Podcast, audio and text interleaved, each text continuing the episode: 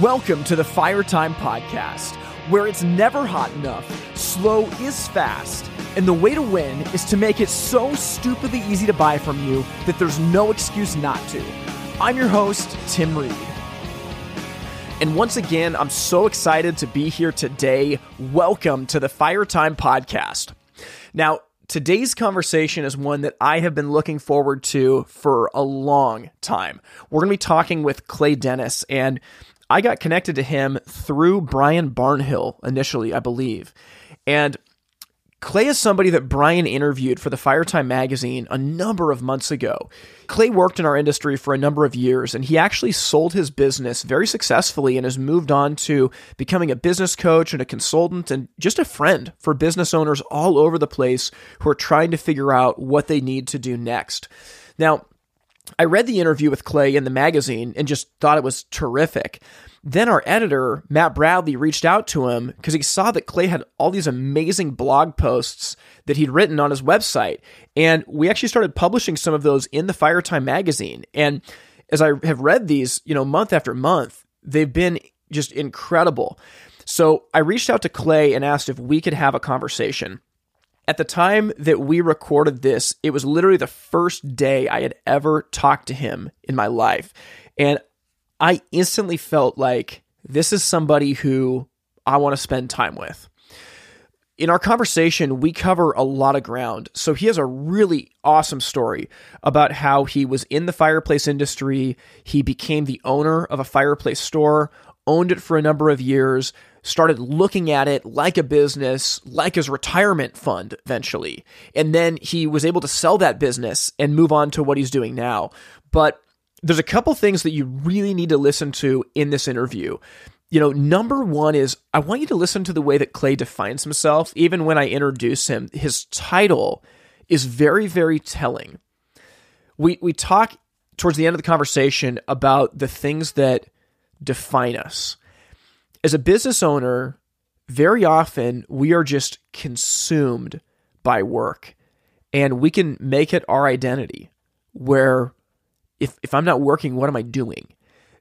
That's why many business owners, frankly, have a hard time actually building a successful business because they can't hand things off to people, not because of a logical reason, but because there's ego that they have tied to being the one in charge or being the boss. Even even when they are stressed out, there's still some like sick pleasure that people can get when all answers have to come from them. So, as you listen to this conversation, I want you to be thinking about where do I place my identity? You know, I think that working is a great thing. It, it can be a small part of how you identify, but it shouldn't be the primary way that you identify. There should be other things bigger than that, that out of the overflow of your identity of who you are, it flows into your work. Another thing is just we start talking numbers in this, and the second you hear Clay talk, there is an instant authority. I think that was the biggest thing that I took away is that Clay is not making this stuff up. He has lived it. He's not reading a theory book. And when he starts talking about viewing your business as your retirement account, get out your notepad and start paying attention. So I'm going to leave it there and jump out of the way because I don't want to spoil anything from this conversation. I absolutely have some thoughts on the back end I'll share with you, but for now, I hope you enjoy this conversation. Joining me from Chattanooga, Tennessee is a believer, coach, and friend when called. I'm joined today by Clay Dennis. Clay, how you doing? I'm very well. Thanks so much for having me you know, I'm excited to have this conversation, but I got to ask you first off, you know, I always announce guests with their title, with where they're from, and your title is believer, coach, and friend when called. You got to explain that to me. Um, you know, I, I, after I sold the company, I, I, was the president or the owner of a company for a long time, and I, I, I was defined by that. I actually had stressed early what my title for my business card was going to be and what I wanted people to think of me and all this. And, and when I realized when it was all over, when, when I was put in this new position, I realized I wasn't here for me anymore. I was here for other people. And so my title became what what are you going what to expect when you meet me?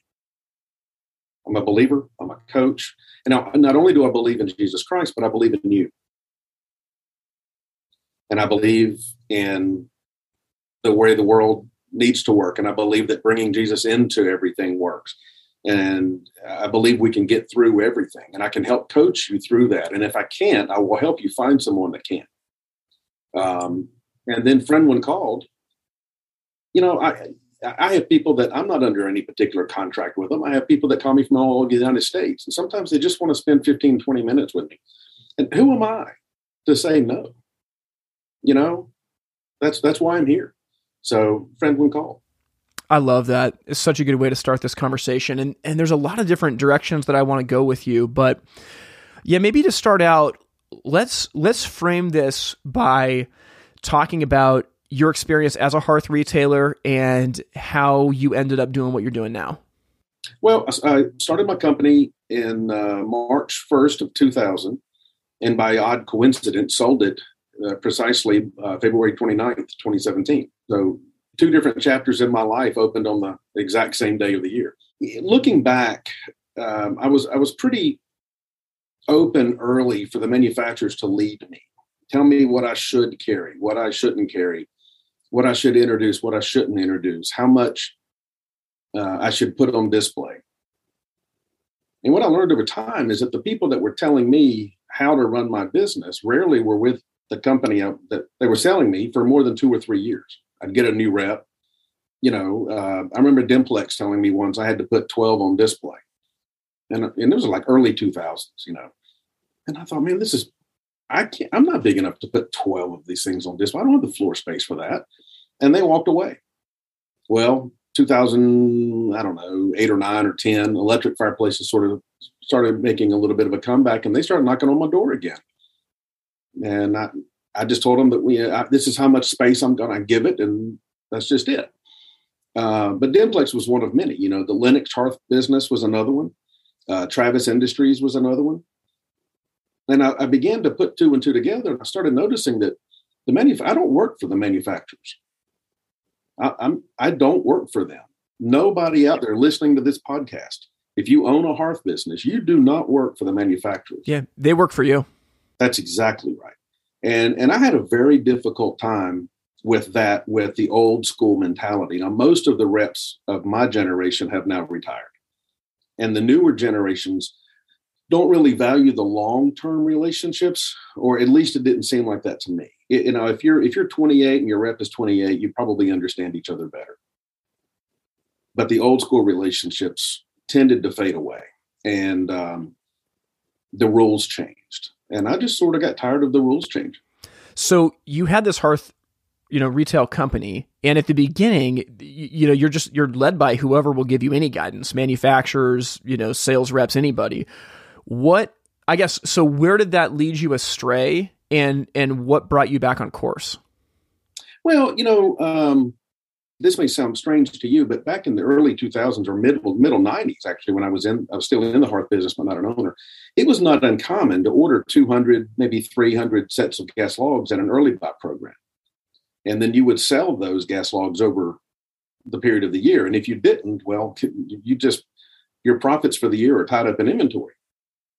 Now, that's no longer the case. I think distributors still do it that way, but most retailers today order a month's worth or a week's worth or whatever it may be, whatever it is to get free freight. But those types of things have changed. I, I think Lennox particular had a whole line, uh, BIS fireplaces, which was a phenomenal, yeah, I remember that high value, high line um, wood burning fireplaces like uh, I think R- RSRCS is that another one right now? RSF, RSS, RSF, yeah, RSF, yeah, yeah. It's been a few years. RSF was was is a similar uh, idea.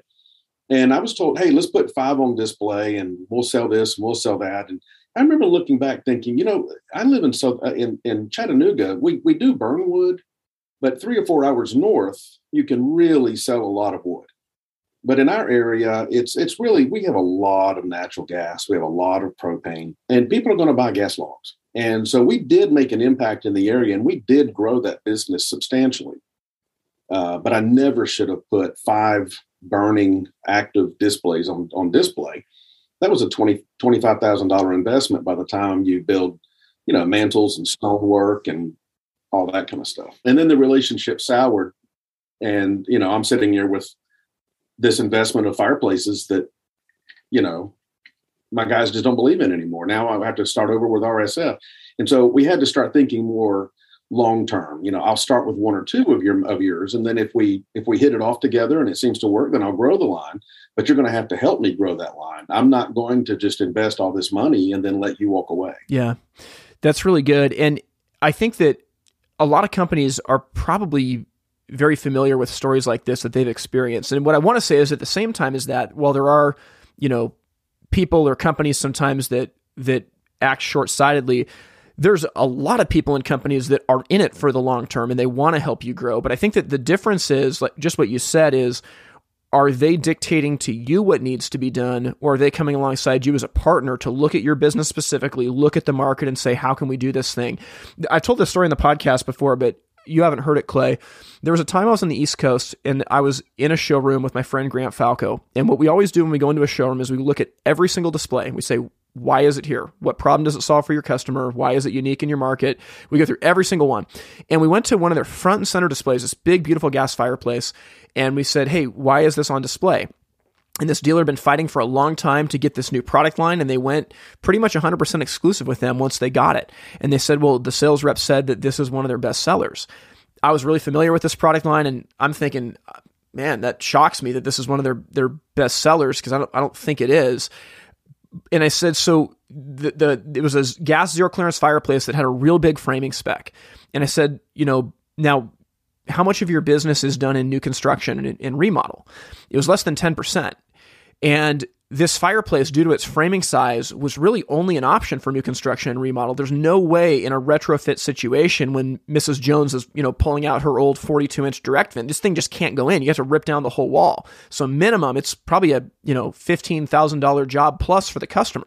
So what it made me think about is that, is that my assumption is this rep is trying to get more displays and look good to their boss. So they get a, it's a great looking fireplace, but for this dealer, it's just not right. For a different dealer that specializes in new construction, be perfect. All that to say, I see this a lot, and I know it's not always the case, but the alternative would be a rep coming in and saying, Hey, you know, I understand that you're mostly in a remodel market.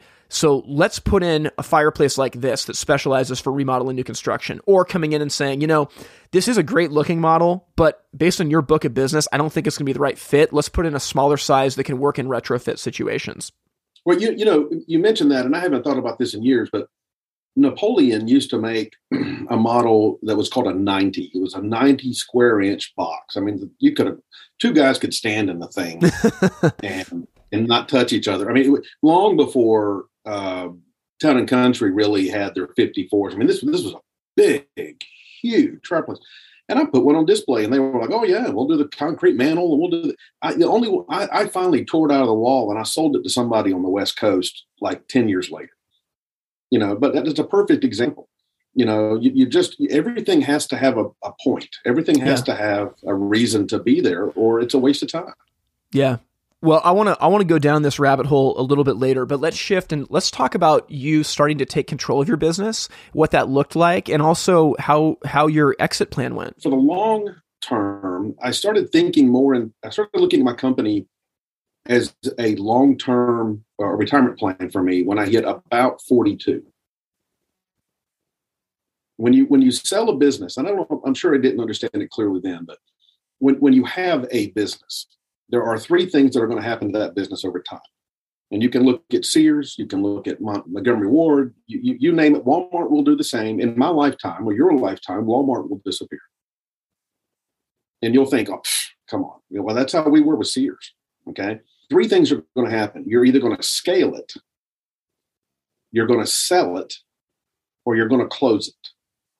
Now, the closing comes from death, injury, sickness, illness, economic, whatever. It's just, you know, I'm going to run it until it runs in the ground and then I'm done. Or I'm going to scale it and, and, and draw it up and maybe hand it off to someone. I'll still own it and I'll just, you know, whatever. Everybody thinks you, I'm going to be the next Jeff Bezos and all this stuff. And then you can say, well, you know what? I, I'm going to sell it. And so about 42, I, I, would I would say I'm most like I'm like most folks that run a business. I don't have a lot in the bank, but most of what I've made, I've reinvested it into the company. And so let's use uh, 50 grand. Let's say I had 50 grand in the bank. I had enough to cover the, the store if the economy tanked for a month or two. You know, we should be fine. And everything else, I'm reinvesting and, and putting in. And sometimes I'll make money, sometimes I'll lose money, but it, it sort of worked out. The problem is, if you if you don't mind me asking, how, how old are you? I'm 35. All right, 35. Have you given any thought into what age would you like to either retire or consider bringing down, coming down a little bit? No. Okay. So let's just say, just for the sake of argument for a moment, let's say 65. Yeah. Okay. So that gives you 30 years. Uh, what I want you to do, let's take an arbitrary amount of money. Again, let's use 50,000. Okay. You've got $50,000 in savings. You've got 30 years to go. All right. 30 years. Now, how, how much would you think, and I know you need time to think about this, but how much time, how much money would you need in the bank for you to consider retiring or stepping away a little bit? I'm going to say 2 million bucks. Okay. That's what a lot of people do. Uh, er, when I was growing up, it was 1 million. Now it's about two. yeah. Some people say 2.5. Okay. So let's take $2 million as a goal and let's divide by 30. Or let's divide by 20. We'll make the math easy. All right. So we'll make the math easy. You're going to have to save $100,000 a year to get there. Now, if you're if you've got 50,000 in the bank at 35 years old, how realistic is it to think that you're going to be able to put $100,000 back for retirement every year for 20 years? Not very. Not very. So there's going to have to be another way to get there. All right. If you sell a company you're typically when you sell, there's typically an agreed upon multiplier. Yep. Right. And what I mean by this is if you're going to if you're going to stay in business and just close it when you're done, it is unrealistic for you to put that kind of money back. And that's that's considering there's no injuries or uh, health issues or anything like that. It's not going to be a, a particularly good plan. But let's say a multiplier of four that seems to be average uh, for a lot of industries. Sometimes it's six, sometimes it's two and a half. So if I can get my company to where I'm making plus or minus 250,000 free cash flow every year. That's outside of my salary, maybe some savings, some, you know, some, right? Sure. But a 250,000 free cash flow, if I can get a multiplier of four, then someone will pay me a million dollars for my business. Now, out of that million, I'll have to pay off any debt. And, you know, those there's going to be some taxes and things like that. So let's say out of the million, I'll walk away with 750 to eight. Yep. All right. So I can take $800,000, put it in the bank at 55. All right. Yep. So now I, have got uh, you're, you're you're ahead of the game. I needed two million. I now have eight hundred thousand that I didn't have before. Now I can take that eight hundred thousand and I can invest it or begin rental income or I can do some of these other things. You've got you've got 10 you've got 10 years to get to that mark. That's exactly right. So now I'm more than halfway there, right? And it's going to be far easier with money in the bank than it is. I don't have the economic turn down. I don't have the risk of someone falling off a ladder. I don't have the risk of a gas leak. These types of things. So people need to look at their business as a long-term retirement plan. Now, there comes a time when you're, let's say you're investing in the market. If you're putting $25,000 in the market and you want it to be 2.5 or $2 million. Yep. There's probably a couple of ways that happens, but it's pretty unrealistic. There is a time and a place where you say, okay, look, this 25 has made me all the money it's going to make me in this particular investment. And that's the time to walk away. All right. And try something else. It's the same thing in the hearth business. It's the same thing in a landscaping business. It's the same yeah. thing in a tree business, manufacturing, trash company. It doesn't matter. The owner of the company, this is a long term retirement. And if you get to the point that you're invest, you let's say you've given that twenty five thousand dollars, and fifteen years later there's still twenty five thousand dollars in it. Would you leave it with that the same with the same people? No way. No way. No way. No way. So you have to look at your company as a long term investment. We'll get back to our conversation with Clay Dennis in just one second. Hey, if you're listening to this conversation and wondering, how do I start to get control of my business? How do I build systems and processes? Well, you have to take a look at Wyfire.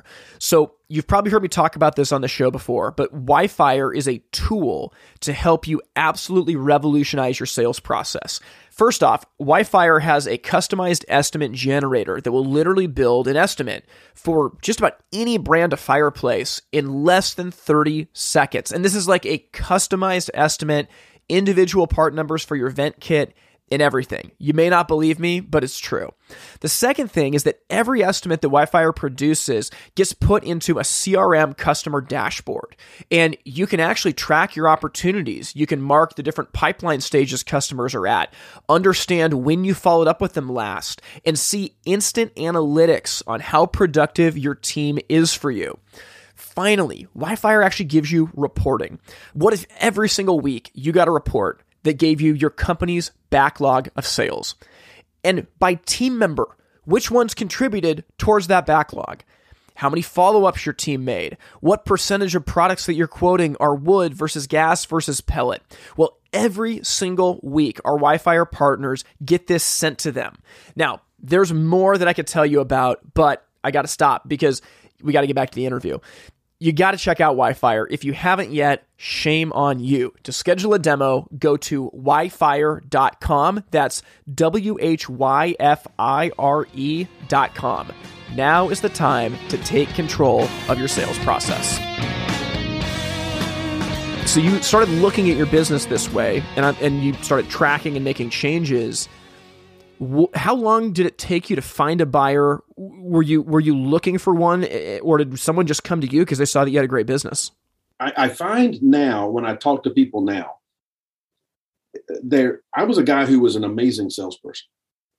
I was put on this earth in the first part of my life to be a salesperson. I mean, I mean, it was just what I did. I was remarkably good at it, and it it, it was just one of those things that you know some people are born to play music. I was born to sell but over time, I woke up one day and I had 23, 24 employees, and I couldn't tell you really much difference between the P&L and the balance sheet. And so what I'm seeing now from out there, out there right now is I'm running across an across industries, people who started their business because they were good at what they did, and they wake up and they don't know a P&L, they can't read a P&L.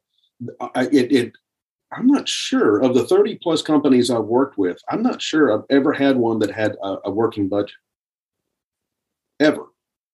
And so that's sort of what happened after the fact. So let me let me let me move forward a little bit. I spent the I spent that about four between five and six years gearing the company toward what am I going to buy and not buy, what needs to be on display, what doesn't need to be on display, and I and I orchestrated uh, Alan Newkirk with yeah. uh, with, with uh, you know, Alan? yeah, yeah, oh yeah with CUI yeah yeah he recently sold no, no well yes now yeah yeah. It used to be Total Hearth. Yeah Total Hearth. He had this idea and uh, and I started using it across across the board. So let's say I buy from CUI and I have an open account of say 40 grand 50 grand. And, and manufacturers want me to put things on display. So I want a op- I want to open another account and I want you all displays come through that account and I'm not going to ask you to hold the money, but I'll pay you 12 equal payments. Okay. Whether I sell it or not, I'll make 12 equal payments. But I'm not going to pay for a whole bunch of displays in the fall, only to turn around and try to sell them in the spring to be able to pay for them. So that freed up an amazing amount of cash flow problems. All right. So, uh, so I started working on the cash flow issues. I started working on the warranty issues. I had these things. I was really starting to figure out that I'm in business. I'm not a hearth retailer anymore. I'm a business guy. December 23rd, 2015, I looked, I came in, it was the day before Christmas Eve, and I walked, I walked into work. and I said, Charlotte, I, that's my wife, Charlotte. I said, Charlotte, I, I, I don't feel well. And she said, Well, you look peaked. And I said, Well, you know, I'm probably just tired. And about 10 minutes later, I said, Something's something's not right. I, I, need to do something here. And she said, why don't you go to the hospital, go to the emergency room? So I walked in and I told him I was, you know, I had some chest, not pains so much, but just pressures. Uh, I had a walk-in blood pressure of 167 over 134. And they looked at me and they said, We're not quite sure why you're standing, driving, and walking. Wow. Okay. It said, It's not the highest we've ever seen, but that's your walk in unmedicated. That, that That's a problem. So they kept me most of the day and they, they couldn't, they just, medication couldn't bring it down. And finally, they got it down to do a stress test. I started getting dressed again, and they said, No, no, no, don't get dressed just yet. You've got a 50 50 shot here tonight um, which I responded that that's probably not the best language to use to somebody that you've had hooked up to gauges all day. I got a 50 50 shot. I, yeah. You know, yeah. a little surprised by that. But um, they said, you're either going to go home for two weeks bed rest or you're going to have your chest cracked open tonight in surgery. Wow. Uh, so the test came back and they said, okay, we're, we're going to go home, but you're not allowed to work for two weeks. Um, shortly after that, I started closing on Saturdays for a little while. Found out that it really didn't impact the business that much until April, you know, when the grill season started up. Then we needed to open back up on Saturdays, but um, and when we're never open on Sundays. Um, so that cardiac event sort of it was it was a real eye opener for me that it was probably time for me to make some make a decision. Um, and because I had invested the last three or four years, sort of turning it into a real business, my free cash flow appeared to be pretty good. Yeah. And so I, I put the word out to a few people. Blossman Propane uh, contacted me. I, I suppose it was September of that year. And within about 60 days, they made me an offer. And the offer was fair enough that it, it, you could tell that they were very serious, but they were extraordinarily close. Let's just say that. And so I said, you know what? I've, I've, got two new vehicles that I've just bought, and I would really like to not have to pay for those. So why don't we up it this much more? That'll cover the cost of the two vehicles, and we got a deal. And they said, okay. So the negotiation that happened to sell the business for me was a single phone call. Wow. Yeah, that's what I said. That's incredible. Now, just to to parse this out a little bit, the reason I'm assuming it was a single phone call is because you knew your books, you knew your EBITDA, you knew your cash flow. That's right. And you you were able to communicate with them and speak the same language and have a common understanding. Where because they obviously had to look at your books and see the same thing too, right? Well, they also walked the warehouse.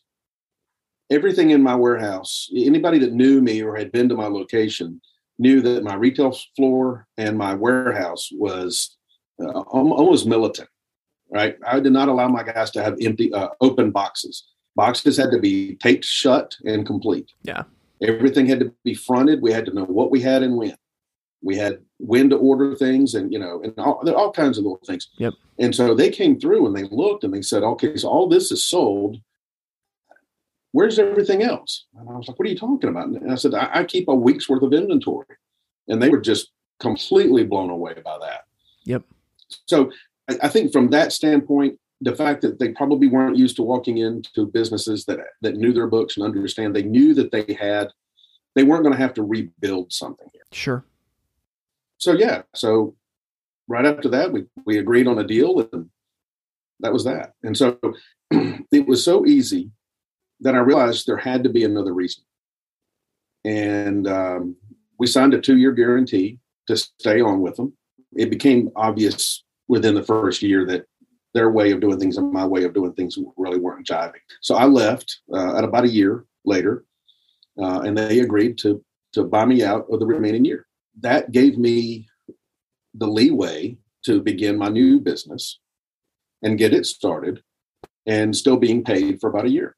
So it was just all a little too easy. If I had written this in a book, it would it, most people would think it was fiction. Yeah, so I knew that there would had to be a reason for this. And I, I, someone gave me a book, uh, Nearing Home by Billy Graham. Okay. And in it, he makes a point that humans are not meant to retire. There, there are certain things that you can't do when you're 40 that you could when you're 30 physically. Yeah. When you get 50, 55, there, it's just a different season. You're not going to be able to do these things, but you have wisdom and you have knowledge and you have experiences that you didn't have earlier. So it's a whole new basket of uh, strengths. So, how do I utilize those strengths? How do I impact the lives of other people? How do I reach out? You know, I remember I remember vividly Charlotte coming in and looking at me. She's about four months in, she said, "I don't know what it is you're you're you're, you're wanting to do, but you're not going to do it from the couch. I don't know. You know, you you got to go, right? You, this you can't hang around here anymore." And so I had this idea, and I reached out, and I had I had I had three other friends that were in similar seasons in life. And we all came together and thought, well, we'll have this, we'll start this business called Part Time Business Partners, and we're all going to coach with a certain set of strengths. And um, it became relatively obvious early that one of them was not going to be able to keep up with with what we were trying to do. He just didn't have the experience. He had plenty of of, of wisdom, but he just didn't have the business experience, and so he fell away. And I bought him out relatively early, and it was it, it was it was it was good timing uh, a year later, another one decided he wanted to turn this into a big business, uh, particularly even franchising it or you know this model. And it and it, it, it does seem great. It's just not what I wanted out of life. And um, so over time, I had one partner, and then I recently bought him out. So we, all you have to do is be one degree out from someone else, and over time, it's it's clear that you're on different paths right? And that's why I, I do caution a lot of, uh, of people that I talk to who want to develop partnerships to have extraordinarily clear uh, force majeure, so to speak, of what the expectations are, what the uh, what each person's responsibility is going to be, and then clearly define how we're going to break up if we break up. And if you do that, you can keep things from becoming nasty. Yeah, I'll I'll tell you. Uh, I resonate so much with exactly what you just said. That that's been something that I've I've walked over the last really five years or so, um, and having those clear expectations. And I mean, some of the best advice I got was from someone just saying like the first thing you need to do is you have to iron out an operating agreement that has a very clear buy sell clause. It's like number one. Yeah, absolutely. That's one of the things that I do work with people. I'm not an attorney. Um, I, I, don't draw up those papers, but I will get them in front of of. Uh, I help people. I'll say, look, this is something we're going to take care of. I have an attorney who specializes in this. Meet with him. If he's a good fit, him. I'll help you with it. If not, let's get going until we find somebody. And then we do the same thing with accounting. Well, what it makes me think about just on the attorney side, and again, listening to this, if you're in a partnership, man, getting with an attorney and it's going to cost you probably three grand or so to get an operating agreement ironed out, but it's worth it. And literally, what we did is is is me and my partner we we talked about what we wanted it to say, and then we just went to an attorney and said we want it to say this, and that's you know that's how we did it. Three grand is nothing compared to the mess you find yourself in. If if you think it's a mess to start with, wait until it's a two or three million dollar company, and now you're having to split it up, and it goes back and forth for six months. People get angrier and angrier and angrier you know and it could end up costing you 30 40 50 thousand dollars yeah so yeah, it, it, and that's that's not including the stress. Yeah. So Clay, you you sold your company, and you're you're in this spot where you've got you know 17 years experience as an owner of this business. You made some really good changes in it. You got out in a in a way that sounded like it was good for both sides, and so now you you help businesses out. And I'm just going to kind of go a different direction for a second. So I don't know how I got in contact with you originally. It, it might have been through Brian Barnhill. It might have been through Alan Newkirk. I'm not sure. But I started paying attention to the content that you were writing on your blog, and you were gracious enough to let us publish some of it in the Firetime magazine. And as I read what you produce, it's so obvious that you have experiential knowledge that you're communicating. Like you said, it's not academia, it's not theory, that, that you've lived it. As, as you go into help businesses now, like what do you see as as the as the place that most business owners are hurting the most where they need help and where is it that you like to start? So it, across the board and i have specialized not in hearth industries. Okay? Um, I, I, have um, I, I, have a lot of hearth relationships throughout the country and i've had conversations and, and done some things but the the mass majority of the work that i do is in service side industries. Okay. Um, and the number one problem I come up with with people is they don't know where they're going. Okay. They have no end goal in mind. So I used to use the analogy in school, high school, college. They they give you an equation and you have to figure out the answer at the end. And you have to trust that the equation they gave you really does equal what you've been taught, right? Well, in life, that's not how it works.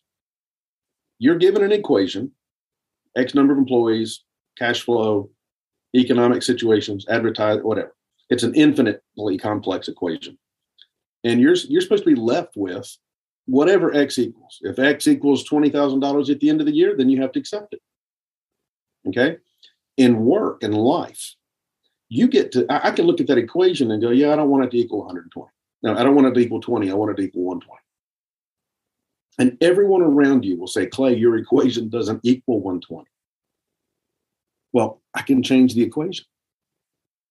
And everyone around me looks at me and says, You can't change the equation. Why? Why can't I add two more service trucks? Why can't I get rid of the salesperson who doesn't sell what I need him to do? Why can't I get rid of the manufacturer who's not really profitable? And so you start with the end in mind. Now that's a little bit different, but there's it's the same way of thinking long term. All right, you're 35. By age 55, if you start planning to retire at 55, good luck because now I got five years, six years, if you're in, God forbid, but if you're in full uh, good health. Okay. So I go in and I say, what's your long term plan? What, what do you want to do with this business over time? How old do you, I mean, what, what is it? Okay. Okay. So let's, let's say, let's get a group of guys in a room and we'll say, okay, guys, we're going on vacation. Here's your key to your car. Go. And everybody goes and they go, hey, by the way, where we're going? Doesn't matter. Just drive. Well, good luck getting there. So if we all say Las Vegas, all right, Las Vegas, I've got, um, let's say 10 years, we'll, we'll make that 10, 10 days. I got 10 days to get there. There, I have to go through, I have to drive a certain number of miles at a certain miles per hour, 10 days in a row to get there on time. It is that simple. So you're 35. In 20 years, you want to retire ish. Now, you don't have to retire, but you can be prepared to retire. Right? So 20 years. Therefore, whatever the difference is from where I am now to where I'm going, I have I divide that by 20, and there's your roadmap. Now, you also have to then step back and say, okay, where am I now? And if your books are not clear, then it's going to take me three weeks to a month to systematically review and adjust your books with you until we have a clear spot of where we are. It, it I have yet to find an organization who tells me they, that they make 40%. That's their that's their revenue model, that they do 40%. And after an analysis, I come back and I go, you know, you're at 26 and a half. Because costs continue to rise and they were unaware because they didn't track it. And so it, it's just that simple. Imagine a roadmap. I have to know where I'm going, I have to know where I'm at, and then I can lay out a plan to get there systematically. But if you don't do those two things, you're literally driving wildly and hoping to get somewhere, but you don't. How do you know when you when you get there? Yeah, yeah, you're driving with a blindfold on. You know, uh, this is probably four months ago with my team. We got together uh, from different parts of the country in the same spot, and we took two days kind of ironing out the vision for the next five years. And and what we looked at is like when we looked at the the company overall, we asked the question, how do we know when we win? And we came up with a really specific answer of what that is. That like this is how we know we've won, and and that's when we just like you said, we either pack it up and go home, we sell it, we scale it, you know, whatever it is. But we really specifically mapped out for the next five years if if this is where we're going for the ultimate destination over the next five years this is what it has to look like this quarter this quarter this quarter and and when we walked out of that it was funny because one of my friends that i work with as as feedback on kind of those two days when we brought in an outside facilitator to take us through it and and he said tim i came into this being confused on a lot and i and walking out now understanding quarter by quarter where we're going to go, like I'm ready just to go crush it because there's no I, there's no fogginess. I've got clarity, and I think that a lot of people just don't realize how valuable that clarity is. And and again, for us, just because we had this great meeting four months ago doesn't mean like in six months we got to plan another one because we like we like you know it's like when you know vision leaks, you got to keep refilling it. So here's a here's a exercise for your listeners to consider before they have meetings. Okay, stand in a room with five, six, seven people and say, guys, what I'd like you to do is close your eyes and I want you to point to north. Okay. And occasionally, uh, occasionally you'll have a pilot in there that says true north or magnetic north. And that person you just, that person you just slap. All right. I've had that happen. But, but you say, now, most of them will be in a general direction, but some of them won't. But the purpose of the exercise is to show that they all think they're headed north and they all think that they're headed toward the same vision that you have. But you'll see that they're all maybe pointing in the same. If you were to take a line from each of their fingers, they're it's all it's all the way across the wall. So while you have this expectation that each of your employees or each of your managers know where this company is going, they don't. So then what you do is you say, okay, open your eyes, and they look around and they see that nobody's pointing in the same place. So then you walk over and you and you touch something now, whether it's a an outlet or a picture or a frame or something, and you say, guys, this is north. Now it, it may not be true north, but I'm telling you, this is where this company is going. Yep, this now, is north. Have them keep their hands up, right? And then you say, okay, get out, close your eyes. Where are we going? And they do it again, and they're all pointing in the same direction. And it is a mind, it's mind blowing. So good to see where you thought you were, you really had some real clarity that everybody knew that we were working together, but they weren't. And so, what this does is it goes to show, and it shares with your entire staff that not everybody is in tune with the other person. Right? So that's a wonderful exercise to try. And if it and, and if that is a, is is blatant to you in that event in that in that situation, then you need you need clarity. And not only do you need clarity, but do not share your vision until you're clear what it is. Okay? And get with someone, call me, call you, get with someone that you can that you can really sit down with and iron these things out. And then you create a systematic set of KPIs or measures along the way. I, I, this is excellent. I can't. I, I, mean, what I'm thinking about is that already we, we have to have you back on for for a, a second part of this conversation at some point. Where I want to end it though is, but when we were offline at the beginning, you gave an analogy of lenses, and you talked about the different acts of your life, and I'd love you to end with the idea of what we're defined by. Okay. So I, I, still don't know what I'm defined by. All right. I just now know that I'm not what I'm not defined by. Um, inside of about six months, I sold my company, retired at home. Charlotte retired at home. Uh, my son graduated high school and went to college. And my dog of 13 years, Biscuit, who went to work with me every day for 10 years in the car every single day, passed away. So inside of six months, I'm I'm now. It took me four months, by the way, to not answer the phone. This is Clay with Southern Hearth. Four months. I had no idea who I was. I didn't know if I was a boat person. I didn't know if I was. A, I had no idea of guitar music. I had nothing. I had no idea what I was going to do, and I was terrified. And it was one of the hardest things that I've ever gone through. And I, I have actually worked with three other people in those transitions, and each of those three, um, one was far worse than, than me, um, and the other two was about as bad, but, but we're able to work it out together. But you are not defined by what you do professionally. You will be remembered for how you treated people. You will be remembered for how you encouraged and how you promoted, not necessarily up in, in rank, but promoted um, and and and mentored people along the way. Um, there's there's an old adage that says the difference between wisdom and knowledge. Knowledge is knowing or reading that tomato is a fruit and not a vegetable. Wisdom is not putting a tomato in a fruit salad. Okay? There's only one way to get that type of wisdom, and that's to accidentally put a tomato in a fruit salad. Right? You're going to make these mistakes. It's okay. That's part of where wisdom comes from. In fact, it's almost entirely where wisdom comes from.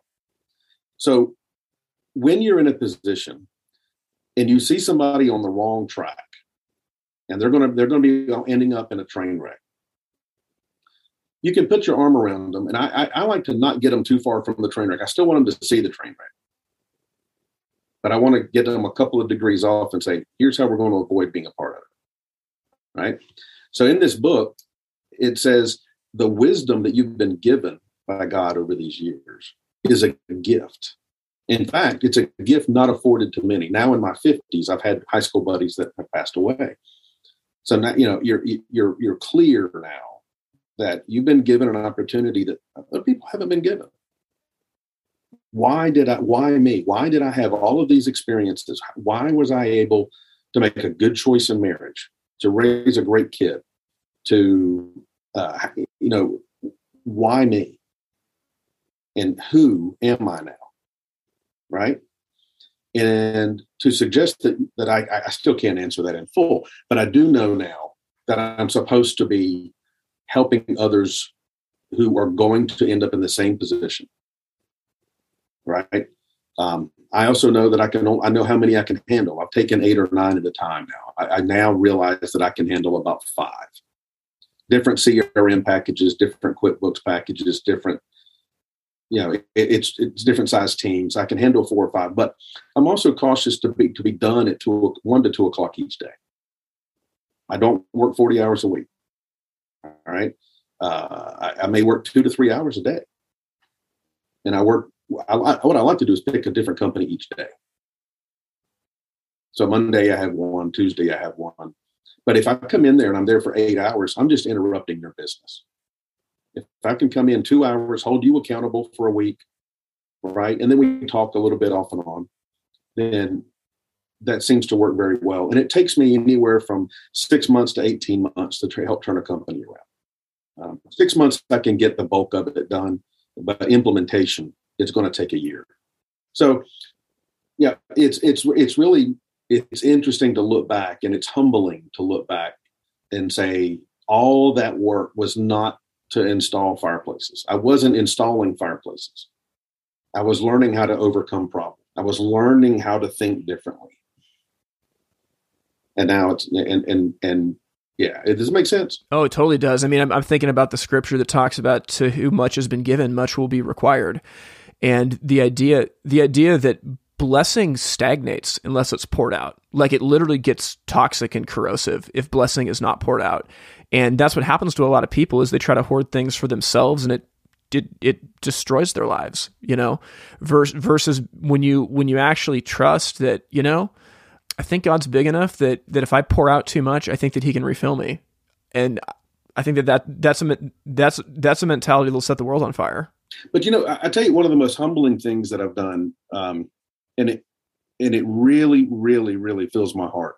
Uh, the National Medal of Honor Museum and Heritage Center is here in Chattanooga, Tennessee, and it, it's a considerable museum, so to speak. But they also they they promote to people to patriotism, courage, commitment, integrity. You know these things, and we teach these things.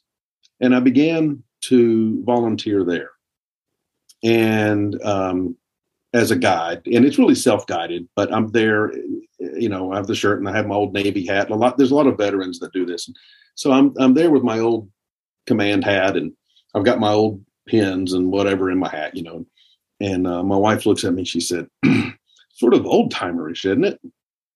And I said, "I've spent 30 years working to become an old timer."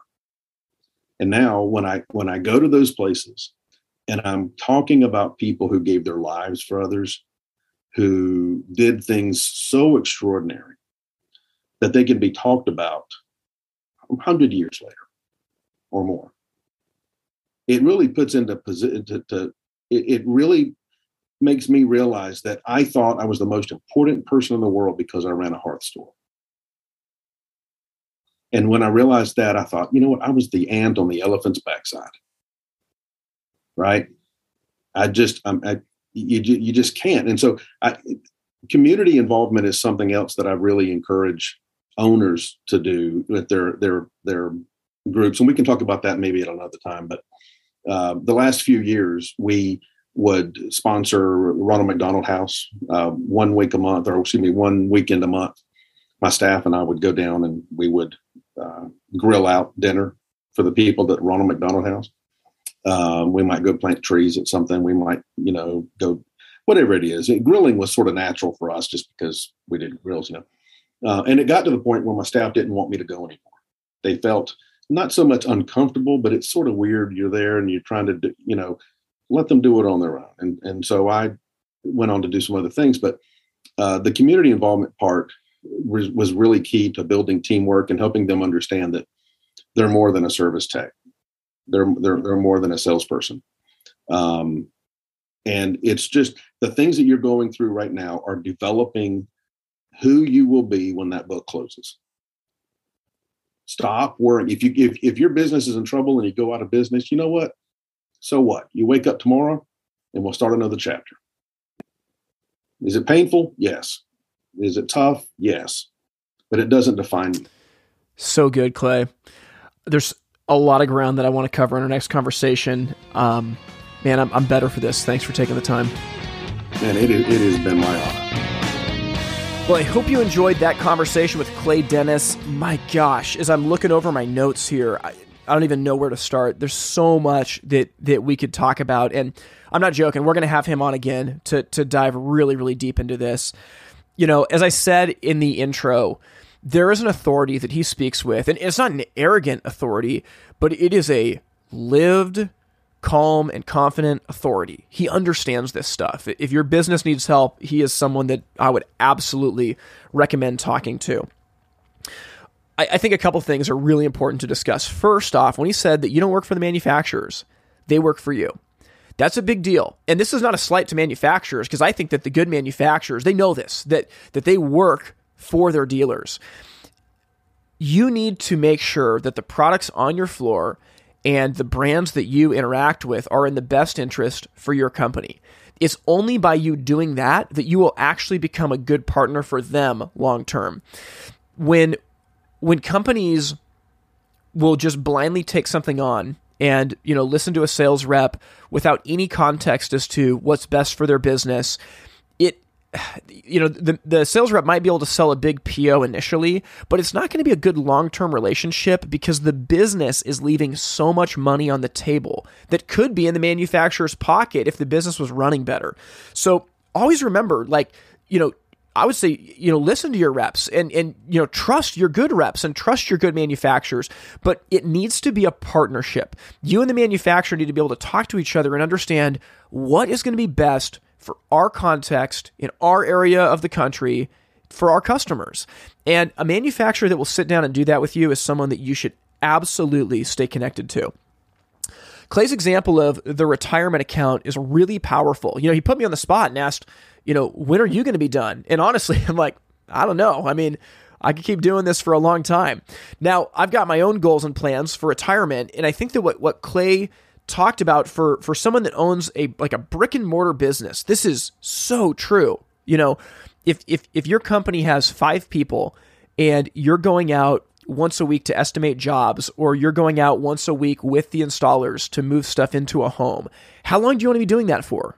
Do you want to be doing it at 50, 55, 60, 65, 70, whatever age? If if the answer is no, then that's probably where you need to put the mark on the horizon that Clay talked about and then reverse engineer okay, so how much money do we need to make every single year leading up to it so that we can retire comfortably? That analogy is is really powerful and it makes you think about what your business is is doing. The last thing that I want to talk about is one thing that Clay said at the very beginning. When you own a business, you've got three options long term scale it, sell it, or close it. Most people think that they can scale it, most people can't. It's just the truth. Most people can't. And that's not an indictment. I mean, like he said, most people aren't Jeff Bezos. Most people don't even want to be Jeff Bezos. The the time and effort it, it takes to scale something like that is usually more hassle than people are willing to deal with. So for most business owners, the choices are that you're either going to sell your business or you're going to close it. If you're going to sell it, well, what's your business worth? You know, in Clay's example, if you've got $50,000 in the bank every, you know, January, and by the time the books close out in December, you've got that same $50,000 and uh, everyone made their salaries for the year. Well, I mean, that's that's fine, but as the business owner, you're not actually being paid for being the business owner. You're just being paid for your salary in the business.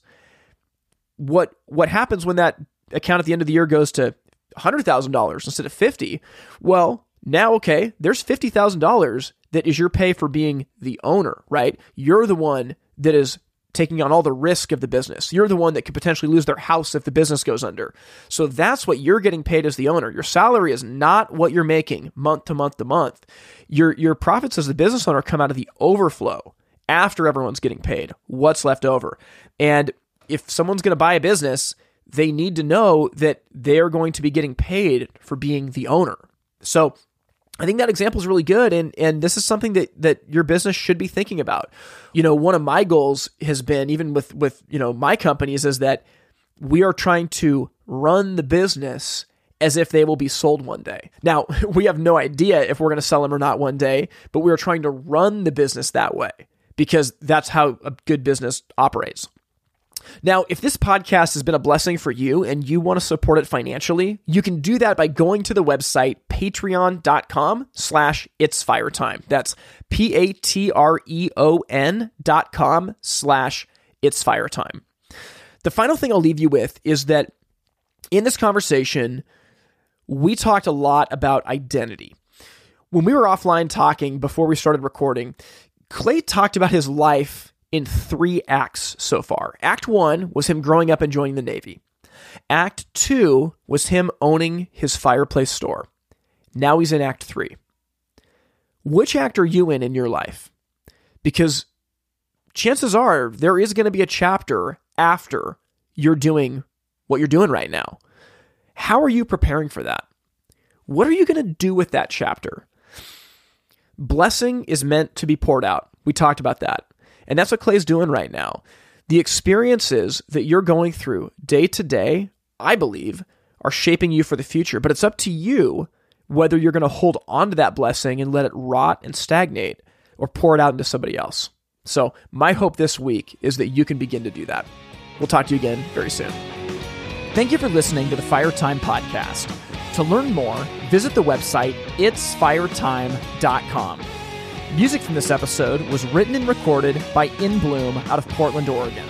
We thank you for listening to the Fire Time Podcast, where it's never hot enough, slow is fast, and the way to win is to make it so stupidly easy to buy from you that there's no excuse not to.